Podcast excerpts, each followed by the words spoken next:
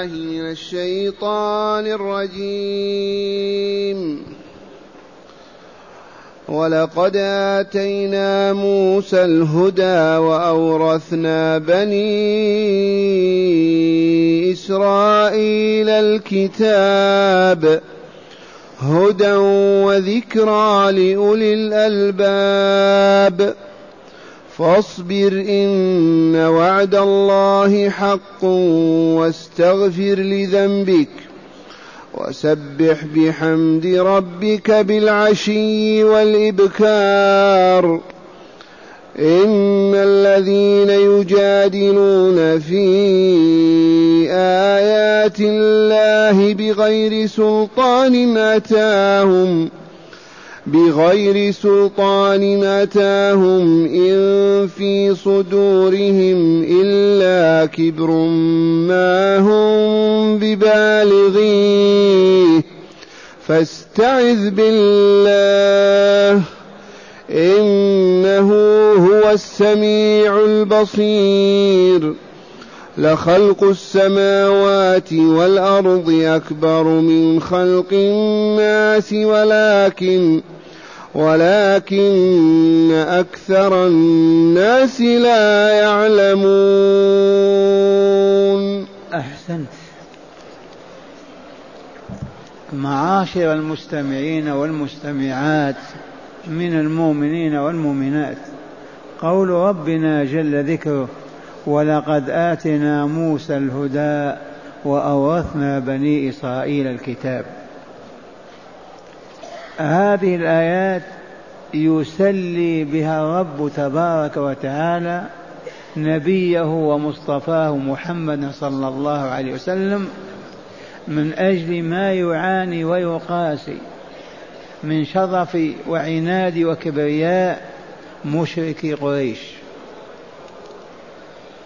وفي نفس الوقت لما ينكر على محمد صلى الله عليه وسلم نزول القرآن عليه ويدعون أنه سحر وشعر ها تعالى قد أنزل على موسى التوراة هدى لكل طرق السلامة والسعادة في الدنيا والآخرة ونور.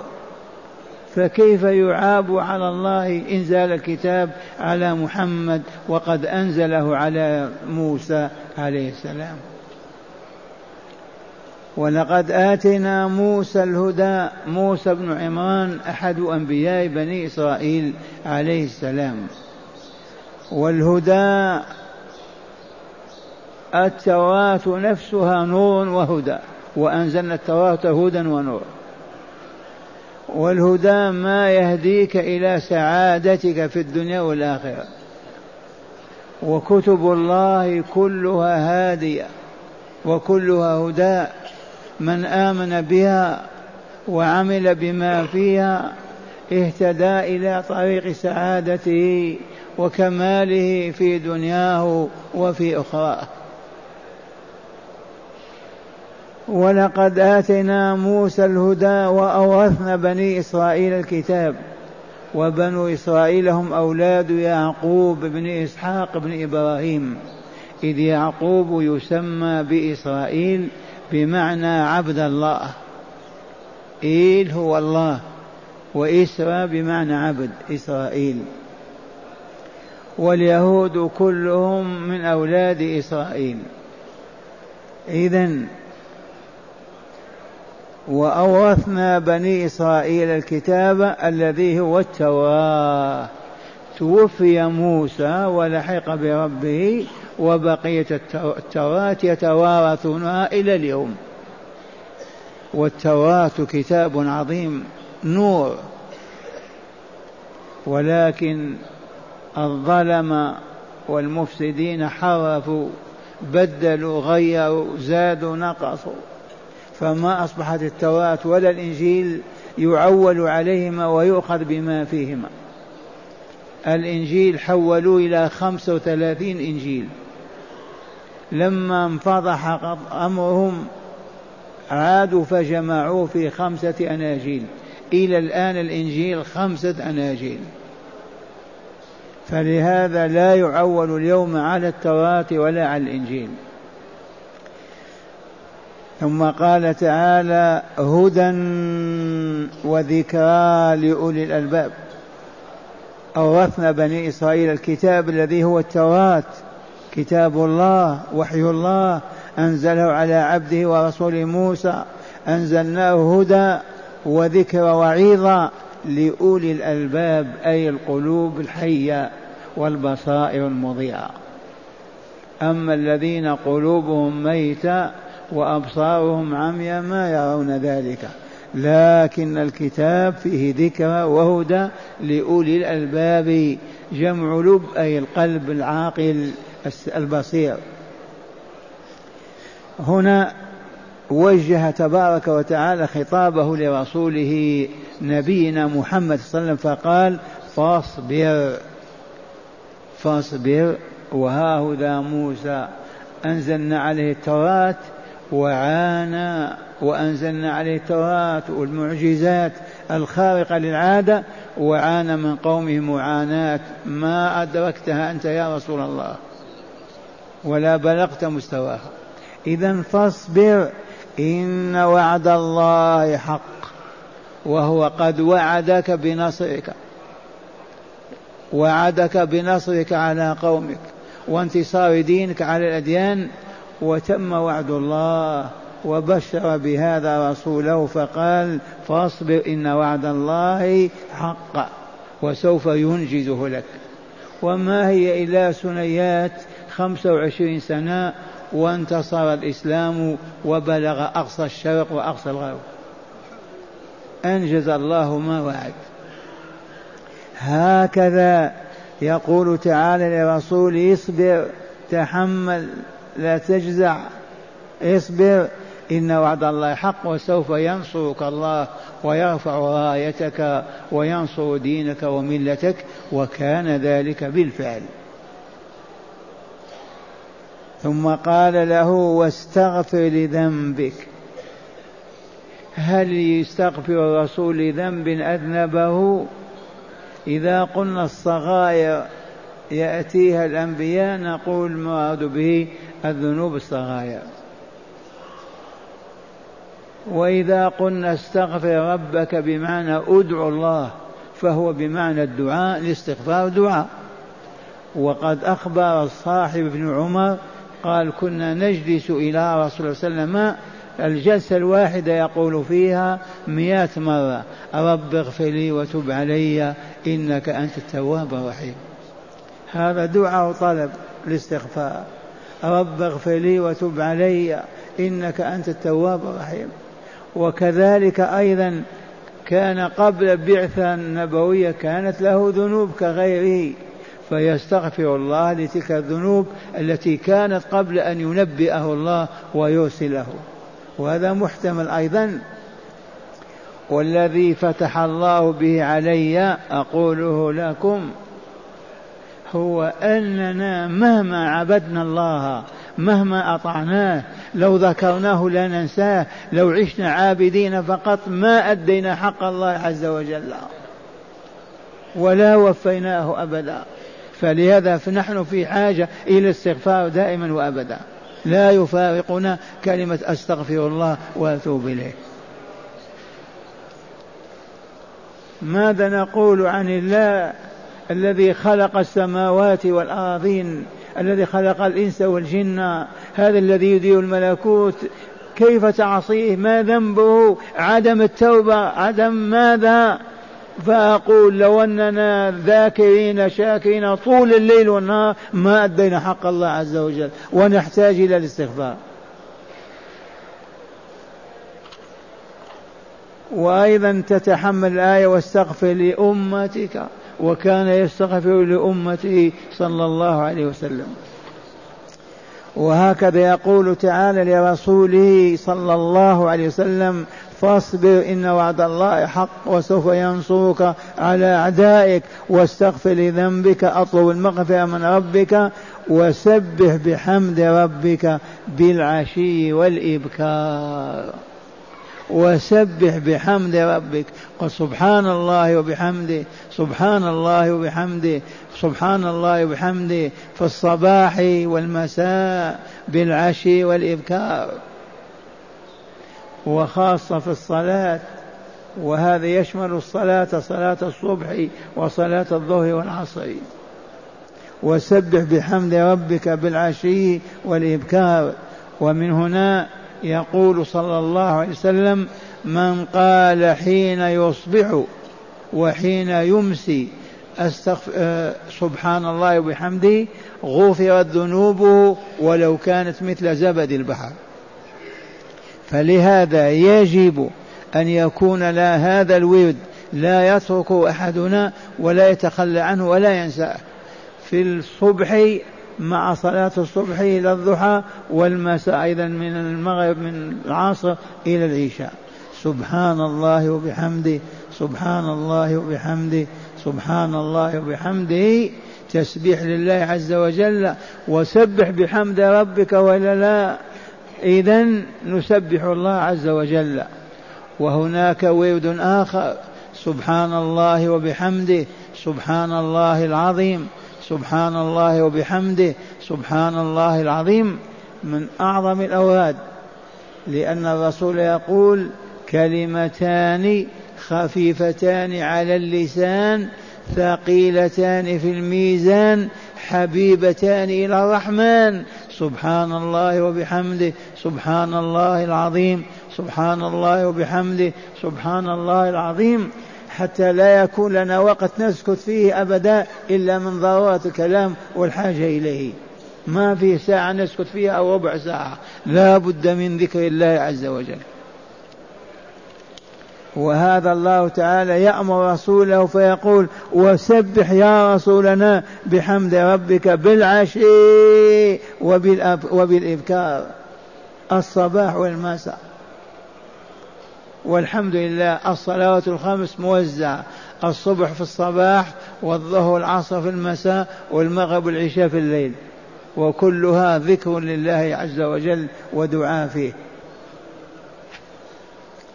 ثم قال تعالى لرسوله صلى الله عليه وسلم إن الذين يجادلونك في آيات الله بغير سلطان أتاهم إن في صدورهم إلا كبر ما هم ببالغيه. يا رسولنا محمد صلى الله عليه وسلم اعلم أن الذين يجادلونك في آيات الله الذين يكذبون بكلام الله وينفون أن يكون القرآن كلام الله ويقولون إنه سحر أو شعر أو أساطير أولين اقتسبها من الناس. هؤلاء يجادلون في الله ليبطلوها بدون سلطان ولا حجة ولا برهان لا علم من الله ولا من رسوله. من أين لهم هذا الحجاج والجدال؟ إن الذين يجادلون في آيات الله أي في القرآن بغير حجة بغير حجة بغير برهان إذ ما عندهم وحي ولا عندهم كتاب لما يريدون إبطال القرآن؟ هؤلاء هذه الحقيقة ما هي إلا في صدورهم كبر امتلأت صدورهم به ما يريدون أن يركعوا ولا يسجدوا ما يريدون أن يمشوا وراء رسول الله يريدون التكبر والعلو والسلطة والدولة. والله لك ما أخبر الله. ما هناك سبب إلا هذا. كبر في نفوسهم يجادلون ليبطلوا القرآن والإسلام حتى يبقوا أعزاء وكرامة وسادة. هذا خبيرهم هذا الخبير العليم الله عز وجل يخبر بما في نفوسهم. قال تعالى إن الذين يجادلون في آيات الله بغير سلطان بغير حجة ولا برهان لا كتاب ولا سنة. أتتهم ما جاءهم سلطان أتاهم من عند الله. إن أي ما في صدورهم إلا كبر ما هم ببالغه والله ما وصلوا إليه ما هي إلا سنيات وأسلموا وخرجوا من ذلك الكفر والباطل. أما ما كانوا يتمنون من السيادة والحكم والسلطة والله ما هم بالغين وما بلغوه أبدا. من مات منهم على الشرك والكفر في جهنم ومن أسلم نجا ودخل الجنة. ثم قال تعالى لرسوله فاستعذ بالله اطلب الحفظ والعون والستر من الله هو الذي يقيكم هذا يقيك من ظلمهم ويحفظك من مكرهم ويبعدك عن شرهم وفسادهم. افزع إلى الله فقط فالله يحميك منهم ويحفظك. إذ كانوا يهددونه بالقتل حكموا عليه بالإعدام فعلوا فعلوا. فاستعذ بالله يا رسولنا اطلب العودة من الله والحفظ يحفظك.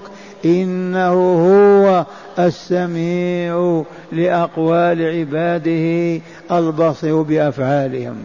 افزع إليه ألجأ إلى الله يحفظك يعصمك يبعدهم عنك يهلكهم من أجلك. وفعل عز وجل وإنه ماذا؟ هو السميع لكل قول يقال في الأرض أو في السماء البصير بكل حركة وكائن والوجود بكامله.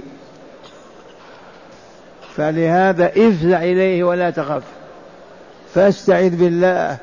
اطلب المعاذ والعوف والنجاة منه عز وجل. إنه هو السميع البصير. ثم قال تعالى لخلق السماوات والأرض أكبر من خلق الناس. لخلق السماوات والله لخلق السماوات والأرض أكبر من خلق الناس. هذا رد على الذين يقولون إذا متنا ما نحيا لا بعث ولا حياة ثانية وكيف أصبحنا عظاما نخرة أو رفاة كيف نصبح أحياء؟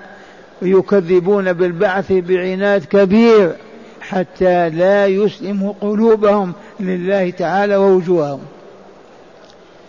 والمكذبون بالبعث والدار الآخرة موجودون بالملايين وهم شر الكفار وأقبح حال حالهم. فهذا المنطق خلق السماوات والأرض. أليس أكبر من خلق الناس؟ ما قيمة الناس إلى الشمس فقط أو القمر؟ خلق السماوات أكبر من خلق الناس أن يعيدهم ثم خلقهم وأوجدهم ثم أماتهم. أيعجز أن يعيدهم؟ وقد خلقهم أولا وأماتهم ثانيا فكيف يعجز عن إعادتهم مرة أخرى؟ لخلق السماوات والأرض. أكبر من خلق الناس ولكن أكثر الناس لا يعلمون. الجهل هو المصيبة الجهل هو البلاء الجهل الذي أبعدهم عن الحق لو علموا ما قالوا هذا. ما قالوا كيف يحيينا بعدما يميتنا؟ لخلق السماوات والأرض أكبر من خلق الناس وإلا لا؟ ولكن أكثر الناس لا يعلمون. هذا كلام منطقي عقلي لكن ما عندهم عقول ولا ولا قلوب. كيف ننكر الحياة الثانية؟ من أوجد هذه؟ الله آمن به والموجد لها. أخبرنا أنه سيوجدها مرة ثانية. نقول لما وكيف؟ والله ما ينفي هذا إلا من يريد أن يستمر على فسقه وفجوره وكفره وشركه وباطله فقط. يبعد هذه النظرية عنه حتى يبقى على الباطل. وإلا لا يوجد عقل ابدا يكذب الله وقد آمن به وأنه خلق السماوات والأرض وخلق الإنس والجن وخلق كل شيء من الذر المجره وأخبر أنه سيعيد الناس من جديد. والله ما يكذبه عاقل ابدا. ولكن لا عقول لهم. لخلق السماوات والأرض. أكبر من خلق الناس وإلا لا؟ إي والله لاكبر فكيف إذا ينفون الحياة الثانية؟ والله ما ينفونها الآن وبعد الآن وقبل الآن إلا الذين لا يريدون أن يقوموا لله بعبادة. لا صلاة ولا صيام ولا تحليل ما حل ولا تحريم ما حرم. يريدون أن يعيشوا فقط فجر كفر كالملاحدة. هم الذين ينفون البعث والدار الآخرة. فهذه الآيات أولا قررت النبوة المحمدية.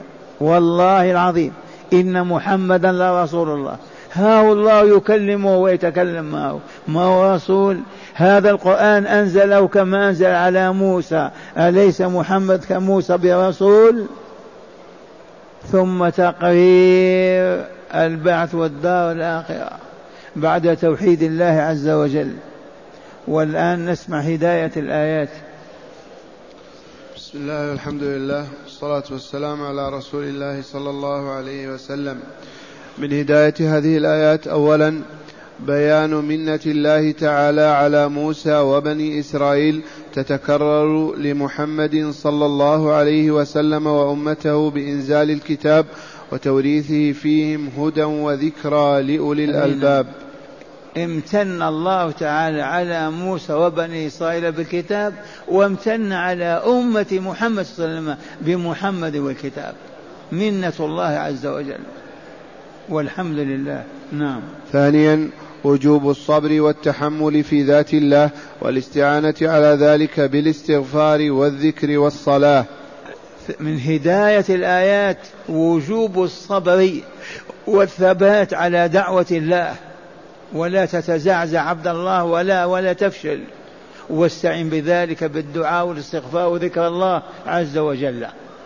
يا من يدعو إلى الله سوف تبتلى سوف يقف في وجهك الشيطان والشياطين. عليك أن تصبر عليك أن تثبت. واستعن بالله واستعن بذكر الله وعبادة الله ودعاء الله عز وجل. حتى تنتصر بإذن الله. نعم. ثالثا أكثر من يجادل بالباطل ليزيل به الحق. إنما يجادل من كبر يريد الوصول إليه وهو التعالي والغلبة والقهر للآخرين. هذه الحقيقة.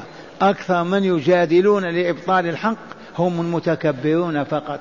ما يريدون أن يذلوا أو يخضعوا أو يخشعوا لله. يريدون دائما أنهم رؤساء وأنهم مالكون وأنهم كذا وكذا فيرفضون الحق ولا يقبلونه. إلى اليوم.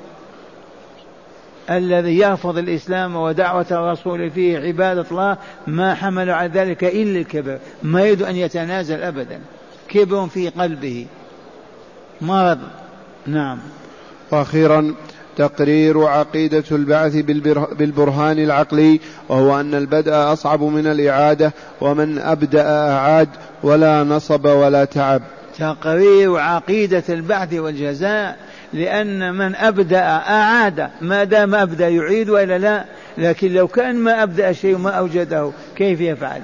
لكن خلق هذا الكون من لا شيء كان ولا شيء إلا الله فخلق هذه الأكوان هذه العوالم كلها أيعجزه أن يعيد حفنة من المخلوقات أحياء كما كانوا ليسعدهم أو ليشقيهم؟ والله ما يعجزه ذلك. فلهذا قولوا آمنا بالله وبلقائه آمنا بالله وبلقائه آمنا بالله وبلقائه.